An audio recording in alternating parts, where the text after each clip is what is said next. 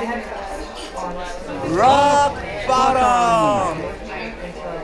ックボトムチャンネルチャーリーです。タイトルコールはこの方々になります。サーベルタイガーの柴山武則とアッシェイカの石原慎一郎。今回は前回話した時間の数え方ね、えー、1分2分3分4分っていうね、えー、この時間の数え方なんか変な数え方変な言い方を耳にすることがあって気になってるって話をしたんですけどそれは何かというと3分4分っていうのね3分4分ん？3分4分っていう人たちが多いと。多いというか、えー、僕の今いる会社の若い子がですねそういう言い方をするんですよ。でそれがすごい気になっててっていう話をしたんですけどそれをねまたググって調べてみました。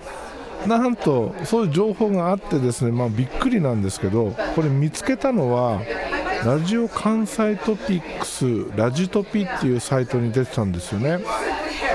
でどうもここの中でねそのラジオの番組内で、えー、フリーアナウンサーの方がですねこの読み方これをねみんな何て読んでますか？みたいなアンケートを取ったと。いう結果が出ております。で正しい読み方まずこの正しい読み方をね、えー、知りましょう。ということで正しい読み方は3分4分ですね。これが正しいです。で3分とか4分っていうのは正しい日本語の読み方とはちょっと違うということになります。でこのアンケート世代別に何て読んでますかっていうのをね集計取ってます。例えば3分4分って読む人それから3分4分って読む人そして3分4分3分4分っていうね4パターンで仕分けしてます。別にねこの3分4分っていう言い方が正しい日本語っていう認識のもとに読んでたわけではないんですよね僕の場合。だけど3分4分っていう、えー、分ではなくプンって読むっていうのがねなんかこう当たり前だと思ってたんですけど意外と3分だったり4分だったりっていう読み方言い方をする人が多いっていうことにね結構衝撃を受けております。というわけでまず10代から見ていきましょうか。10代ではですね3分4分と正しく読む人が一番多くて、40%います。3分4分って読む人は 28.6%2 番目に多いですね。そして3分4分って読む人は25.7% 3分4分って読む人が5.7%という結果になってます。ちょっとねややこしいんですけどとにかく10代では3分4分って読む人が一番多くて40%という結果になってます。で問題の20代。なぜ問題なのかというと僕の会社にいる子は20代の子だからです。さあ結果はどうかというと3分4分と読む人が11.3%しかいない。これ結構衝撃的ですよね。えー、そんななのって。で3分4分って読む人は、え、2番目に多くて28.3%。3分4分と読む人が一番多くて56.6%過半数が3分4分って読むんですよ。ちなみに3分4分って読む人は一番少なくて3.77%という結果になります。ねこれ衝撃的ですよね。4分なんだ。僕の会社にいる子はね3分4分なんですよ。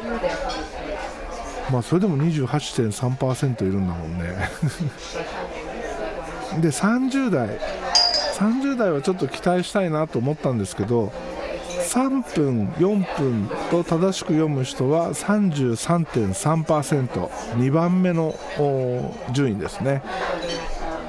そして3分4分という人は11.1% 3分4分って読む人が55.6%で一番多いと。3分4分は0%ですね。3分4分。うん。20代30代ともにですねこの3分4分これが最多で過半数以上と。結構衝撃的じゃないですか。でもね3分より4分の方がまだなんかこうなんていうの？流せる。流せるというかあうんって言える。そんな気しません？3分って言われるとものすごい違和感あるけど4分って言われるとうんうんってなんかこう普通の会話の流れでそのままスルーしちゃいそうですよね。そして40代です。3分4分と正しく読む人が最多で 46.1%3 分4分と読む人は7.8% 3分4分と読む人は正しい3分4分と同じで 46.1%3 分4分は0%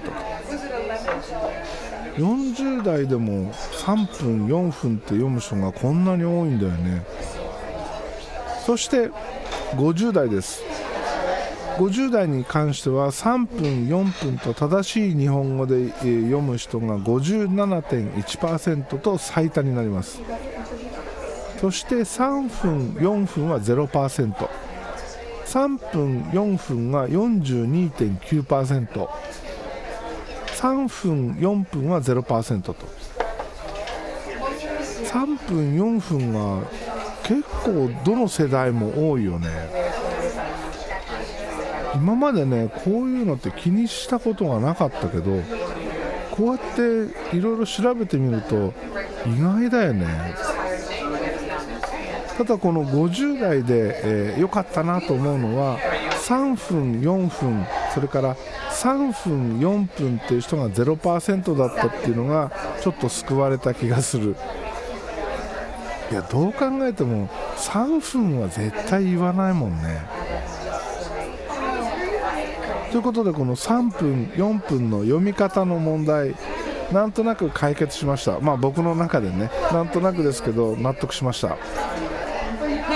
本当ねこの最初にね3分とかね4分まあ4分はあれだけど3分って聞いた時はねえって思ったんですよね。こういうのってどこで覚えていくんだろう？でもこれをきっかけに考えると日本語って本当難しいですよね。いろんな読み方があるじゃないですか。言い方があるじゃないですか。その数字の数え方。数字によってその後につくこの「分」だったりね「プン」って読んだりいろいろ変わるっていう。こういうのってどうなの？海外の言葉にもたくさんあるのかな？だって1匹2匹3匹4匹とかってこれだって変わるじゃないですか。匹と匹と匹と。ね。本当難しいよね。多分初めて、えー日本に来た人は区別つかないんじゃないのかなって思ったりするんだけどどうなんでしょう。数の数え方問題。だって数の数え方だって123ね。それから1つ2つ3つ。ひふみ。ひふみは最近ないか。でもいくつもパターンがあるじゃないですか。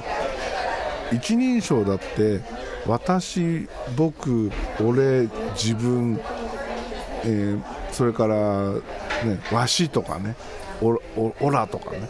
なんかいろいろあるじゃないですか。でも英語だったら愛だけ？愛だけなの？本当に。方言で何かあるのかな？本当難しいよね日本語。そんな日本語を何も考えずに喋られる僕らはもしかして結構頭良かったりするそういう問題じゃないか。はい。ということでね、えー今後もなんかこういう面白い、えーその読み方の世代による違いとかこういうのね見つけたら紹介していきたいなとお思っております。というわけでこの前もね、えー行ってきましたパニッシュのライブです今回はですね僕がいつも行く金沢のアッシュっていうバーがあるんですけどそこの30周年の記念ライブということで、金沢でパニッシュのライブがありました。で今回ですねライブ当日朝ですねテラチンさんに連絡して今日ももちろん見に行くんですけどなんか手伝えることがあれば何でもやりますよみたいなことを言ってたらですねじゃあ物販みたいな。あ当然そうきたかみたいな。まあそうだよねみたいな感じで今回は物販を担当しておりました。で物販ってねそのなんだろう同じそのツアー例えば今回の場合は東京松本金沢っていう、まあ、短いツアーだったんですけどその最終日金沢だったんですよね。でこういう短いツアーの中でもグッズの売れ行きって結構ばらつきがあるんですよ。例えばその物販ブースをどこに置けるかっていう箱の問題もあったりするんですよね。箱の中の会場の中のどこに物販ブースが置けるのか。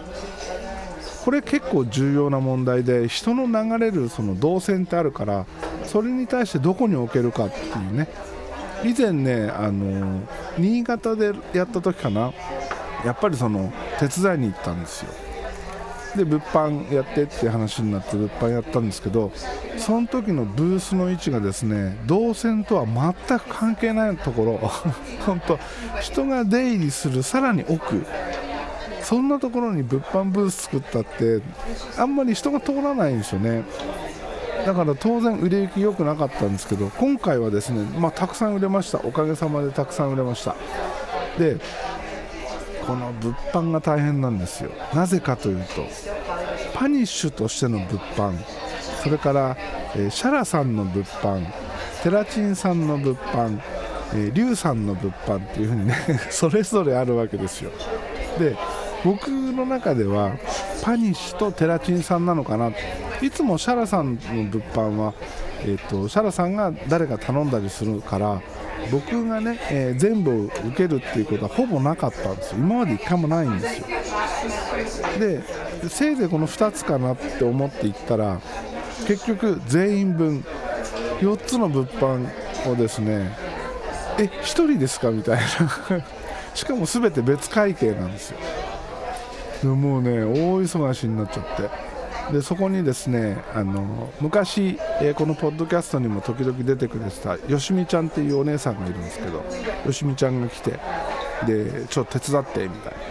ということで、えー、2人で、えー、なんとかやなんとかやりきったんですけどめっちゃ忙しかったですね。でね、えー、そのよしみちゃんがですねまだやってるんでしょ私また出たいやろうよっていうことになったのでまあ近々出てくれるのかなと。ただねよしみちゃんも結構天然なんですよ。どんな回になるのか今から怖いです。で、えパニッシュのライブ。まあ、物販がですねステージから見て一番奥、えー、PA 宅の前に物販ブースを構えてですね今回は帰り車だったので酒は飲まずにシラフで。で、えーもうねライブ始まる前に結構忙しかったんで物販ね、えー、買いに来てくれる人もたくさんいて忙しかったんで疲れちゃって。8割方座って見ておりました。ほとんどねステージ見えないんですよ座ってると。だけどねなんかのんびり初めてのんびり見たかな。うん。なかなかね、えー、貴重な経験しました。いつもはね、えー、1人で結構大騒ぎしてるのでそうやってねのんびり座ってみるなんていうのはあんまりなかったんですけど。いやめっちゃ楽しかったですね。もう何回も言ってますけどパニッシュ知らない方のために一応メンバー紹介をしておきます。ギター、えー、アーシェーカーのギタリストシャラさん。この番組のタイトルコールもしていただいております。シャラさんです。そして、えー、ベース寺澤浩一さん寺珍さん。同じくですねこの番組にも時々出ていただいてます、まあ、準レギュラー扱い僕が勝手にねテラチンさん準レギュラーだからってもうそういう扱いにしちゃってますけど本当ねお世話になっております。そしてドラム、えー、西田隆一さん龍さん。今現在は X のパタさんと LINE っていうバンドやってるのかな。そして、えー、ラウドネスのツアーでのサポートドラマやってますね。でボーカルが久保田陽子さん。陽子さんいろんなあミュージシャンのですねバックコーラスなんかもやったりそれから、え、サーベルタイガーっていうバンドで歌ってたりもしたと。でこのサーベルタイガーっていうバンドの現在のボーカリストは下山さん。下山さんもシャラさんと一緒にタイトルコールをしていただいております。なのでね皆さんにねいろいろお世話になっております。で今回はですねあのリュウさんにちょっとお土産を持ってって前回神田東京の神田でライブを見た時にですね打ち上げで話しててリュウさん「スター・ウォーズ好きだ」っていうことになってうちにはですねあどうだろう20年近く前にとあるところからもらった「スター・ウォーズ」のダース・ベイダーのですね2分の1の頭部のフィギュアがあったんですよ。ダース・ベイダーの頭ってヘルメット部分がスポッと抜けてさらにそのマスクになってる部分もね、えー、分解できるっていうちょっとね変わった感じのフィギュアなんですけどでそれがうちにずっとあって僕も「スター・ウォーズ」好きなんでそれ大事にしてたんですけどなんか箱から出して飾るとすぐ汚れるんですよそれ。だからねもうずっと箱にしまって片付けてたんですよ。でまあもうどうせね出すこともないしもういらないやと思ってで、リュウさんにこれあげますよって言って、それをこの前ね、えー、渡してきました。いや、本当ね、あのパニッシュのライブを見たことない方、まだまだたくさんいると思います。もうね、ものすごい迫力です。めっちゃかっこいいです。リュウさんのドラムすげえ。本当あのね、小さな箱で見るライブって生音がほぼ全てじゃないですか。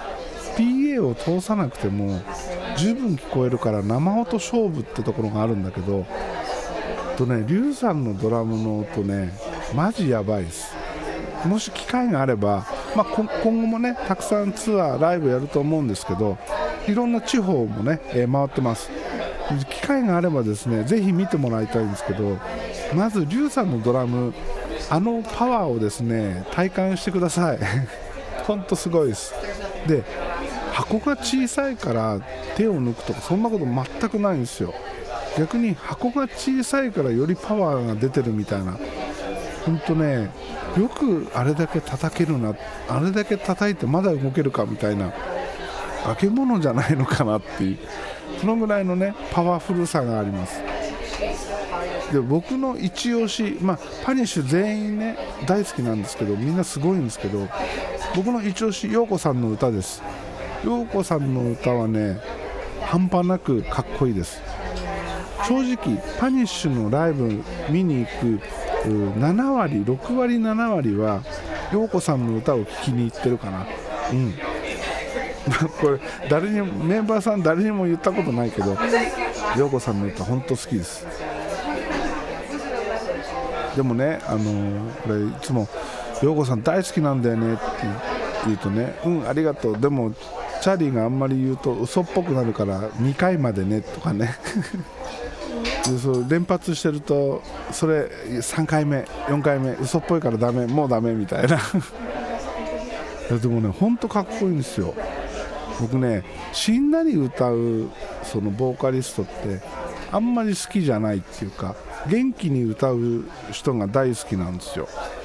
でその中でもね陽子さんの歌い方ってめっちゃかっこいいしビブラートも気持ちいいし、えー、ハエもすごい伸びるしもうねあれこそロックボーカリストだな本当そんな感じがします。当然ねあのシャラさんのギターもテラチンさんのベースも超かっこいいです。なので、えー、ぜひえー、パニッシュ未体験の方それからパニッシュ何回も見てるよって方もねどんどん足を運んでいただけると嬉しいです。というわけで、えー、今日はこの辺で終わります。エンディング曲はヘルボイスヘルギター焼酎野郎でお別れです。ではまた次回です。